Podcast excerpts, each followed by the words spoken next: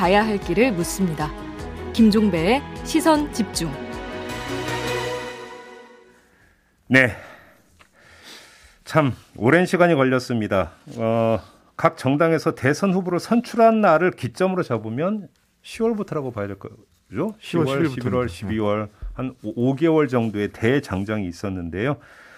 자, 오늘 소중한 한 표를 행사하는 바로 그날인데요. 이 소중한 한 표 행사에 도움이 되기 위해서 지난 5개월의 과정을 한번 저희가 복귀해 보는 시간을 좀 가져보려고 합니다. 그래서 두 분을 스튜디오로 모셨는데요. 함께 좀 정리를 해보도록 하죠. 저희 시선 집중의 19조 헬마우스 임경비 작가 모셨고요. 어서 안녕하세요. 오세요. 그리고 여론조사 전문가입니다. 이상일 케이스텍 컨설팅 소장 모셨습니다. 어서 오세요. 네, 안녕하세요. 네, 우리 두 분 모시고 이제 그 지난 5개월의 과정 한번 좀 쭉 복귀를 해볼 텐데 그 전에 이상일 소장께 좀 하나 궁금한 점이 있어서 먼저 질문을 좀 드려야 될 것 같은데. 네. 이제 출구 조사가 진행이 되잖아요. 네. 결과가 7시 30분 땡 하면 이제 발표가 될 텐데 지금 사전 투표 때는 그 조사원이 직접 투표소 앞에 나가서 조사는 하지를 않았잖아요. 네, 그러면 이게 만약에 반영이 되면 이게 출구 조사가 정확할 수 있을까라는 궁금증이 드는데 어떻게 조사를 했다고 봐야 되는 겁니까? 이제 그 출구 조사는 오늘 본 투표 당일에만 지금 진행이 되는데요. MBC를 비롯한 지상파 네. 3사가 이제 공동으로 수행을 하고 있는데 네. 전국에 한 15,000여 개 투표소 중에서 음. 350개 정도 투표소를 추출합니다. 전국을 네. 대표할 만한 음흠. 거기에서 이제 하루 동안 한 뭐 8만여 명 이상의 표본을 조사를 해요. 근데 이분들의 조사된 결과가 있잖아요. 네. 그걸 가지고 어 예를 들면 서울에 뭐 30대 남성이 음흠. 이제 그 오늘 조사한 결과가 음. 있을 텐데 사전 투표는 조사를 못 했기 때문에 네. 중앙선관위에서 사전 투표를 하신 분들의 지역, 성별, 연령 자료를만 봤습니다. 어. 그러니까 몇 명이 투표를 했는데 그 중에 서울 사람이 몇 명이고 그 중에 연령대별로 보면 몇 명씩이고 음. 남녀가 어떻게 이 자료를 이제만 받아가지고 어허. 오늘 조사한 결과를 가지고 그럼 사전 투표를 하신 분들도 그런 어떤 지역, 성별, 연령의 특성을 맞춰서 보면 아. 이런 분포가 됐을 것이다라고 추정을 하는 거예요 통계적으로. 그러면 조사 대상도 똑같이 그렇게 특성에 반영해서 뽑아가지고 조사를 예, 합니까? 그렇습니다. 그런 식으로 지금까지도 사전 투표가 2014년 전국 단위로는 지방선거부터 시행이 됐는데 음. 이제 음. 예측 조사 그런 식으로 수행을 해왔는데 문제는 음. 음. 이번에 사전 투표율이 너무 높다라는 거예요. 예, 그러니까. 그래서 뭐 전남 같은 경우는 이미 50 50%가 넘게 투표를 음. 하셨기 때문에 오늘 조사를 해서 추정을 해야 되는 대상이 더 커진 거죠. 그러니까요. 그러니까 그만큼 불안정성이 커질 수 있어서 네. 이게 사전 투표자 비중이 오늘 최종 투표율이 뭐 한 75% 내외라고 만약에 한다면 절반이 이미 투표를 하신 거거든요. 바로 그 점이죠. 그 절반을 예측을 해야 되는 문제가 생겨서 네. 이 부분들에 대해서 뭐 고민을 많이 했겠습니다만 아무래도 음. 이제 그 예측의 불안정성이 조금 높아질 수 있는 게 아니냐는 우려가 있는 그, 사실입니다. 그러니까 아무튼 이제 사전 투표 끝난 다음에 선관위로부터 사전 투표에 참여한 사람들의 인구 특성을 일단은 받아가지고 네, 그렇죠. 그렇게 맞게 사후 조사를 한다. 네. 사전 투표 참가자들 이제 인구 대상으로. 특성이라는 게 개인 정보가 없는 그냥 성별, 연령별 몇 음. 명씩 투표했다라는 자료만 그러니까. 받아서 그러니까. 이제 예측을 하는 겁니다. 예. 그리고 오늘 이제 투표장 나가서 이제 직접 조사하는 거고 네, 그렇습니다. 합쳐가지고 이제 그 예측을 하게 되는 건데 맞아 떨어질지 이거 좀 이제 지켜봐야 될 것 같고요. 알겠습니다. 그게 좀 궁금해서 여쭤봤고 지난 어떤 대선의 과정들을 좀 결정적 순간들을 좀 하나하나 좀 복기를 해봤으면 좋겠는데요. 먼저 첫 번째 결정적 장면 오디오로 일단 만나보시죠. 기호 1번 이재명 후보가 더불어민주당 제20대 대통령 후보로 선출되었음을 선포합니다.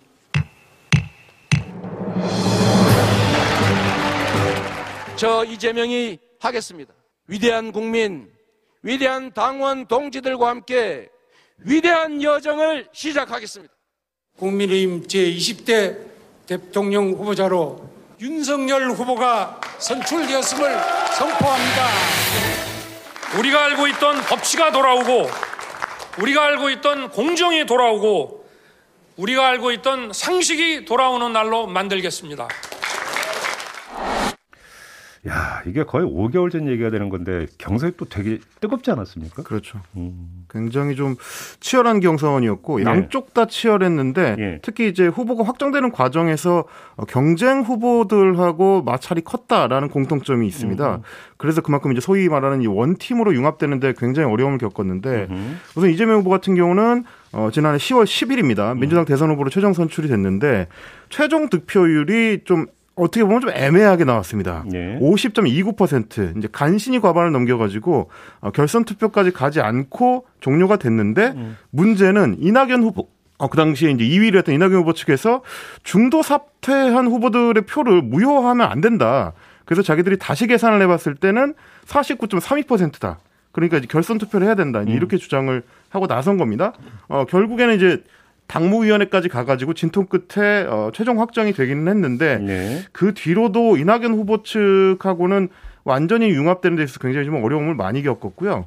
어, 뭐 바로 얼마 전에도 이낙연 후보 측에서 이제 활동을 했던 정운현 전 비서실장이 윤석열 후보 지지 선언까지 할 정도로 이 이낙연 후보의 이제 지지세를 어, 충분히 얻어내는데 굉장히 이재명 후보가 어려움 많이 겪었습니다. 그러다 보니까 이제 마지막 지점까지도 이제 민주당의 전통적 지지층, 이제 호남이라든지 여성층의 반발이 어, 이재명 후보의 최대 결집을 끌어내는 데 있어서 에, 마지막 순간까지도 좀 걸림돌이 됐던 그런 형국이 있었습니다. 그리고 이제 윤석열 후보 같은 경우는 어, 한 달가량 늦은 한 11월 5일에 국민의힘 최종 후보를 선출했는데 이때 문제가 된 거는 민심과 당심의 괴리였습니다.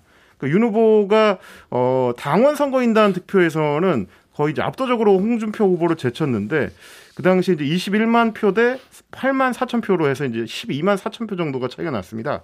근데 여론조사, 국민 여론조사를 했을 때는 홍준표 의원이 48.2%, 어, 윤석열 후보가 어, 37.94%로 해가지고 10% 넘게 차이가 났습니다. 그러다 보니까 그, 그 당시에 이제 국민의힘 당 내에서도 이게 이렇게 민심과 괴리가 커진 것이 괜찮겠느냐, 중도 확장성에서 의문부호가 찍히는 거 아니냐, 이런 걱정들이 있었고요. 그게 나중에는 물론 어 이제 윤석열 후보가 이대남 현상의 중심에 있는 이준석 대표를 끌어안으면서 어느 정도 이제 해결을 하긴 했지만 어 줄곧 그 정권 교체 여론인 50%를 넘는 이 정권 교체 여론을 충분히 흡수하지를 못하고 홍준표 후보하고도 마지막 유세 때까지 완전한 원팀을 끌어내는 데는 좀 어려웠다. 알겠습니다. 이런 분석이 많습니다. 근데 이재명 후보가 선출된 게 10월 10일이었고 윤석열 후보가 선출된 게 11월 5일이었고 거의 한 달간의 이제 시차가 발생을 하잖아요. 네. 이 기간 동안에 이제 사실은 지지율 추이가 어떻게 되는지 궁금한데 이상일 소장께서 좀 정리를 좀 해주시죠. 어, 일단 그 경선 직후의 분위기들로만 보면 어, 민주당의 이재명 후보 선출 직후에는 이제 우리가 보통은 이제 그런 큰 이벤트가 끝나고 나면 그 컨벤션 효과라서 음. 지지율이 상승하잖아요. 근데 이런 부분들이 잘 보이지 않았습니다. 네. 그래서 어, 이게 후보가 확정됐음에도 불구하고 뭔가 이제 아까 지금 설명해 주셨지만 원팀이 되는 데는 음. 한계가 있고 뭐 경선 불복 논란까지도 불거지면서 으흠. 지지율이 그냥 정체 국면에 머문 상황이었는데요. 예. 그 그러나 이제 국민의힘의 경우에는 뭐 논란은 상당히 많았지만 특히 경선 기간에 그 민주당이 확정을 하고 한 달 동안 국민의힘 경선 기간에 이 윤석열 후보에 대한 이제 그 당내 후, 경쟁 후보들의 집중적인 공격이 이루어지면서 과연 정말 준비된 후보가 맞나? 예. 그래서 지지율이 많이 하락했었어요. 예. 그것이 결국 경선이 끝나면서 그래도 야당 후보가 확정된 순간에 어, 실질적으로 한 15% 이상 뛰어오릅니다. 그래서 이게 오우. 상당히 예. 그 이재명 후보를 이제 앞서는 예. 그런 여론조사 흐름을 만들어낸 계기가 그 경선 직후였다 이렇게 봐야 될것 같습니다. 약간 거칠게 이야기하면 상대적으로 이재명 후보는 좀 그 후보 선출에 따른 컨벤션 효과를 누리지를 못했고 네. 반면에 윤석열 후보는 컨벤션 효과가 상당히 있었다. 일단 그렇죠. 이게 만족스럽다라기보다는 그 당시에 이제 말씀하신 정권 교체 여론이 굉장히 높았기 때문에 예, 야당 예. 후보가 확정됐다는 자체만으로 상당히 그 음. 열기가 솟아오르는 그런 분위기였습니다. 그렇죠. 저도 이번에 돌아보면서 이런 이런 사건들이 있었지라고 좀 놀랐던 게 10월 10일에 후보 확정을 민주당에서 했는데 2위였던 이낙연 후보하고 첫 회동을 가진 게 10월 24일입니다. 음. 그러니까 2주를 어떻게 보면은 민주당 입장에서 날려먹은 셈이었어서 그런 좀 어려움들이 있었죠. 알겠습니다. 자, 두 번째 결정적 장면 한번 볼까요? 오디오로 들어보시죠. 오늘부로 선거대책위원회를 해산하겠습니다. 또 국회의원들에게 자리를 나눠주는 것이 아닌 철저한 실무형 선거대책본부를 구성하겠습니다. 오로지 실력, 국민을 위한 충정, 그리고 열정을 가진 사람으로 다시 시작하겠습니다, 여러분. 네, 이제가 그러니까 또 한 번에 어찌 보면 교차점 내지 변곡점이었던 것 같은데 어, 이 시점에서 이재명 후보는 좀 이제 원팀 네. 구성으로 가고 반면에 국민의힘에서는 파열음이 이제 나와버리는 연말 연초 때 그렇죠. 이때 얘기하는 거죠. 이제 서로 이제 일종의 운명의 엇갈림 같은 거였는데 음. 초반에 굉장히 좀 어려움을 많이 겪다 보니까 이재명 후보가 11월 2일에 처음 선대위를 출범시켰는데 소위 말하는 메머드급 선대위였습니다. 예. 그래서 현역 의원이 그때 169명이었는데 음. 전원을 선대위에 이제 직책을 주는 강수를 뒀었고 그 당시에 공동 선대위원장만 12명. 경선 후보들이랑 이제 각 경선 캠프의 중진들을 다 이제 포함시키는 그런데 조금 이제 보다 보니까 아까 이상희 소장 짚어주신 것처럼 어, 제대로 이제 지지율의 컨벤션을 못 받으니까 그 당시에 나왔던 얘기가 몸집만 크고 선대위가 움직임이 너무 둔하다. 음. 자꾸 후보만 보이고 선대위는 안 보인다. 이제 음. 이런 지적들이 계속 나왔고요. 음. 워낙에 또 여론조사에서 이제 밀리는 양상이 나오니까 결국에는 민주당 그 지도부에서 당 쇄신과 선대위 혁신 관련해 가지고 전권을 후보에게 위임한다. 이게 이제 11월 21일이었습니다. 예. 그러고 나서 이 후보가 그 다음 날에 어, 오늘은 새로운 민주당의 첫 1일 차다라고 선언을 하면서 이재명의 민주당, 새로운 민주당으로 시작하겠다라고 선언을 하면서 어, 핵심 당직자들도 일괄 사퇴라고 음.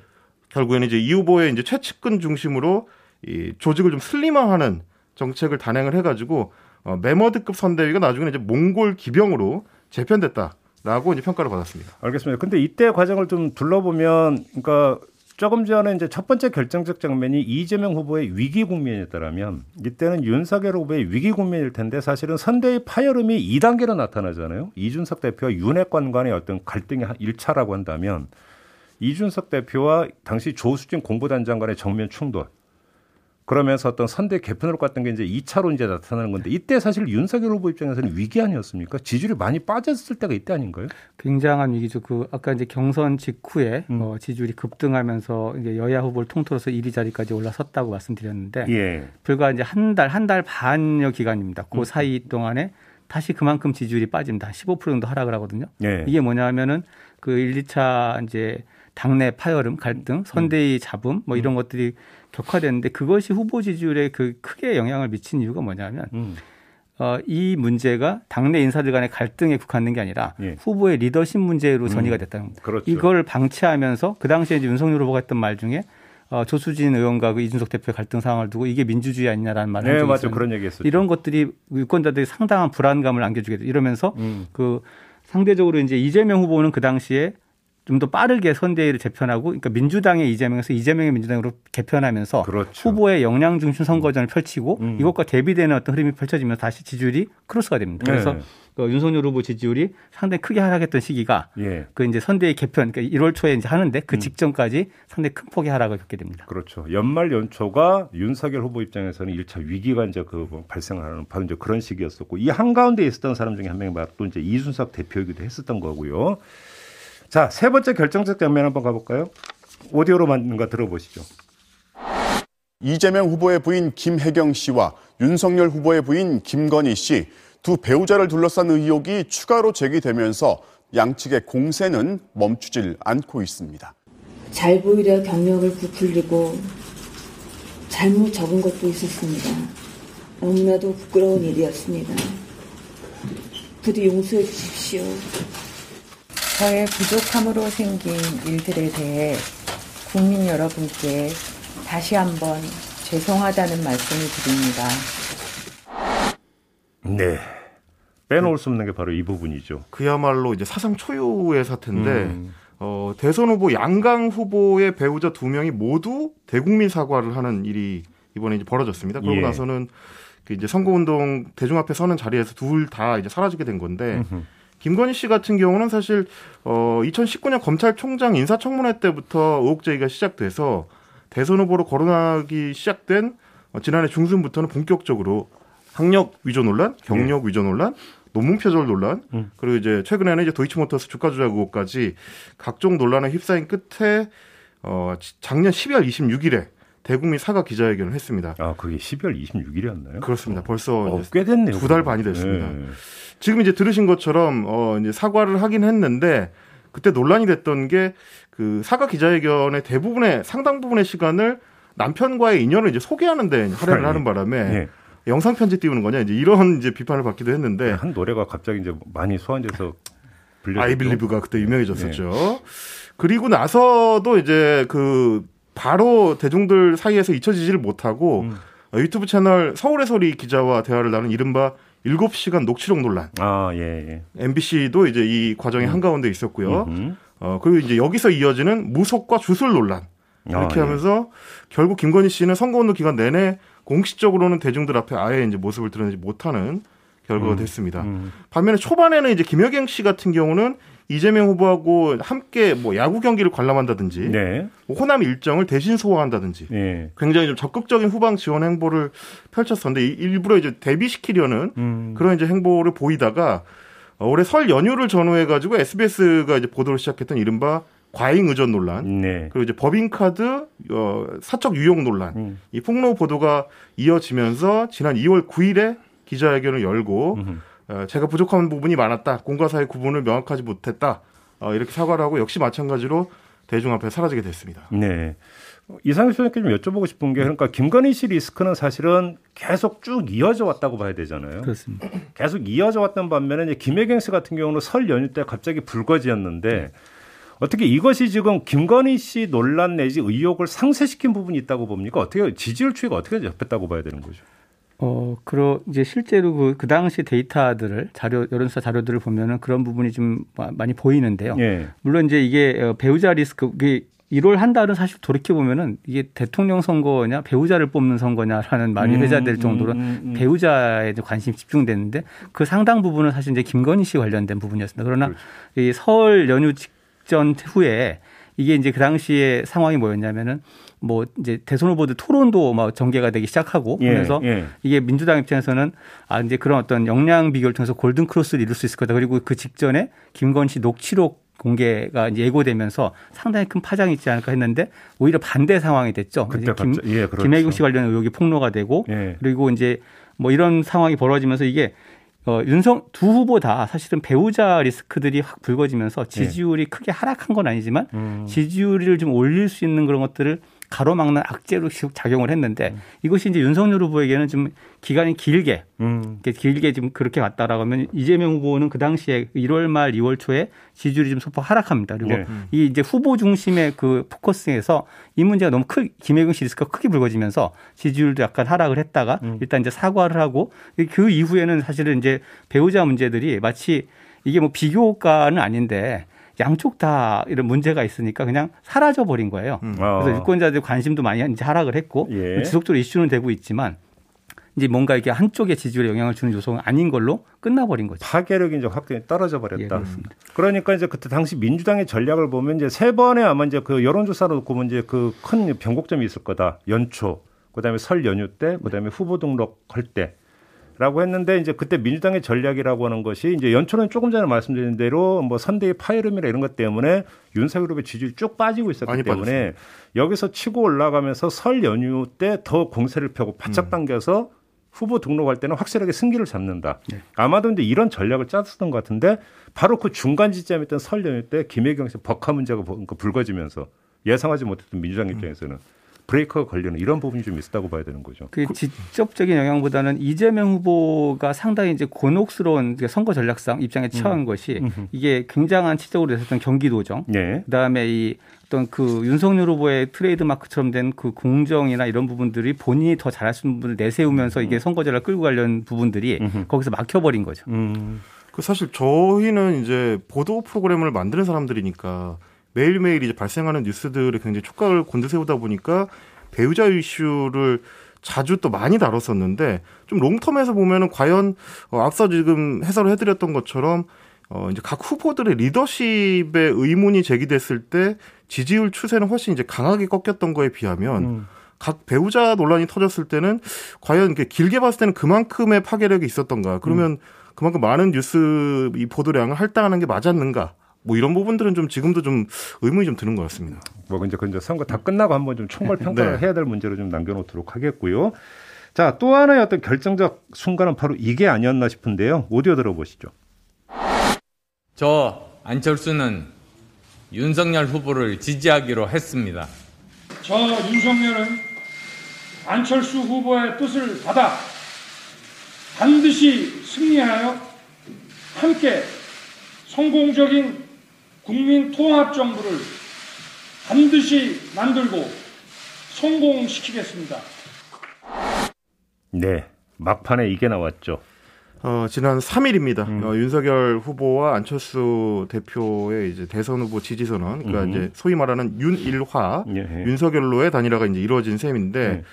안철수 대표 입장에서는 정치 입문 10년 만에 네 번째 철수다.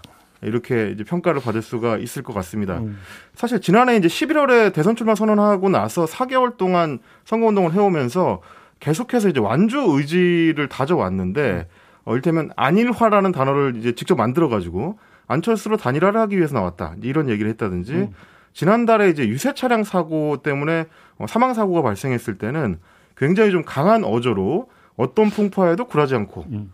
최선을 다함으로써 이제 동지의 뜻을 받들겠다 이렇게 얘기를 해가지고 어, 당시 이제 이준석 국민의힘 대표하고 일명 그 유지 논쟁 고인의 유지를 이어받는 논쟁을 어, 벌이기도 했었을 정도입니다.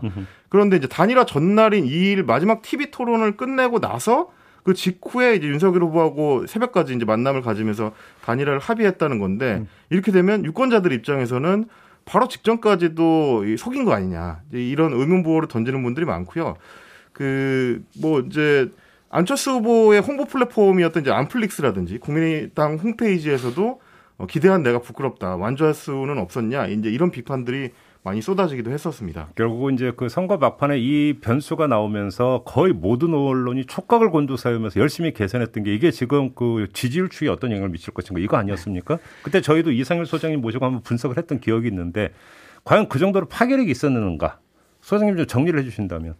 일단 그 어, 단일화 선언 직후에 안철수 후보 이제 지금은 후보직을 사퇴했습니다. 네. 행보를 보면은 그 내부적으로도 아 이게 반응이 음. 그렇게 기대했던 방향이 아니었구나라는 걸 아마 알 수가 있을 텐데 왜냐하면은 뭐 바로 전, 다음 날부터 윤석열 후보가 손을 잡고 유세에 나선 게 아니라 음흠. 지지자들에게 그 설명하고 사과를 하는 손편지를 음. 쓰고 음. 뭐 이런 부분들을 이제 먼저 해야 됐죠. 그만큼 음.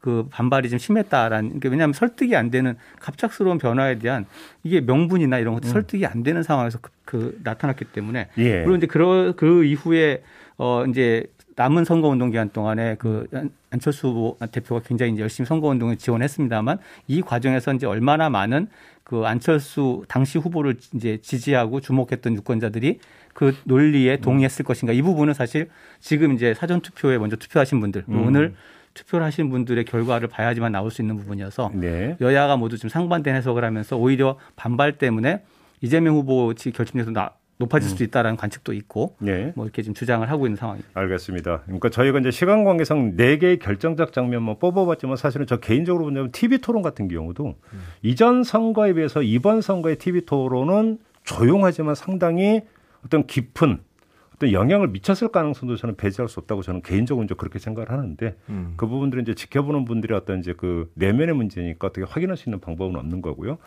마지막으로 우리 헬마우스가 네.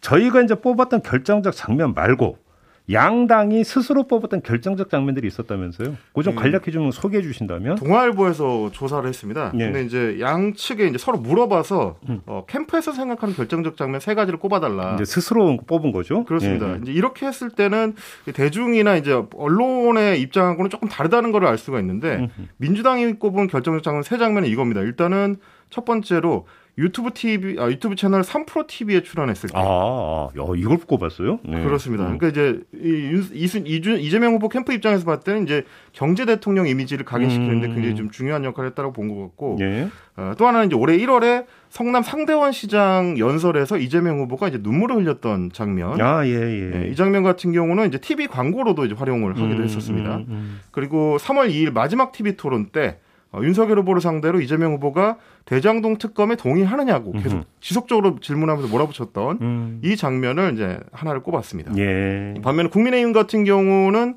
어, 지난해 3월 4일에 윤석열 후보가 검찰총장직을 사퇴했던 순간 어. 본격적인 정치 참여를 어, 선언하는 일종의 이제 이날이 이제 정치인 윤석열의 시작점이 되는 날이니까 네. 그렇습니다. 예. 그래서 중요하게 꼽았고 그리고 올해 1월 5일에 논란이 많았던 이준석 대표와의 이제 갈등을 음. 마무리를 하고 선대위를 해체하고 개편 선언을 했던 것. 아, 이 장면을 꼽았고요. 마지막으로는 조금 전에 저희가 짚어봤던 것처럼 안철수 어, 전 후보와의 단일화 장면 음. 이렇게 세 개를 꼽았습니다. 알겠습니다. 자, 그러니까 지난 어떤 그 대선 과정에서 좀 결정적 장면, 변곡점이라고 할 수 있는 것들을 좀 몇 개를 뽑아서 아, 저희가 좀그 정리를 해봤는데요. 아, 우리 이상일 소장께 좀 마지막으로 이런 질문을 좀 드리고 싶어요. 그러니까 이제 뭐 지금 각 정당이 뽑았던 장면들 있잖아요. 네. 여기서 지지율에 좀 상당히 영향을 미쳤던 부분을 좀 따로 뽑아서 그러니까 분석할 대목이 있다면 어느 대목이라고 보세요? 국민의힘이 뽑은 결정적 장면들은 실제 선거의 큰 변곡점들이었기 음. 때문에 아까 말씀드린 내용 음, 속에 음, 음, 나와 있어 실제 검찰총장 사퇴 직후에 음. 어, 잠재적 후보군에서 윤석열 후보가 1위 음, 후보군에 올라가는 것도 있었고, 뭐 그런 게 맞습니다만 민주당이 꼽은 결정적 장면 중에서는 그 유튜브 3프로 TV 출연이 좀 눈에 띄는데요. 일단 화제는 많이 됐었죠. 예, 이게 네. 큰 폭발력으로 보이진 않지만 굉장히 그 스며들듯이 음. 유권자들한테 후보를 좀 찬찬히 돌아보게 할 수 있는 예. 계기가 된 건 맞는 것 같아요. 왜냐하면 그 반응이나 영향이 굉장히 컸거든요.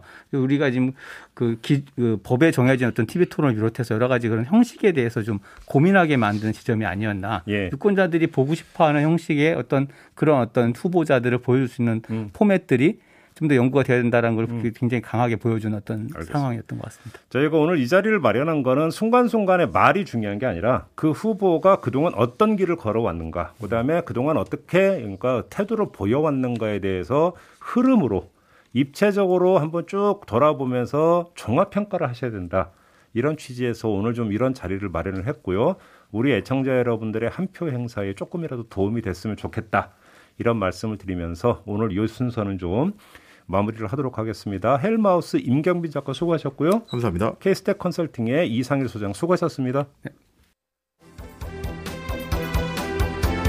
네, 제 20대 대선 특집으로 꾸며드리고 있는 김종배의 시선집중 2부 이렇게 마무리하고요. 저는 8시 3부로 이어가겠습니다. 잠시만요.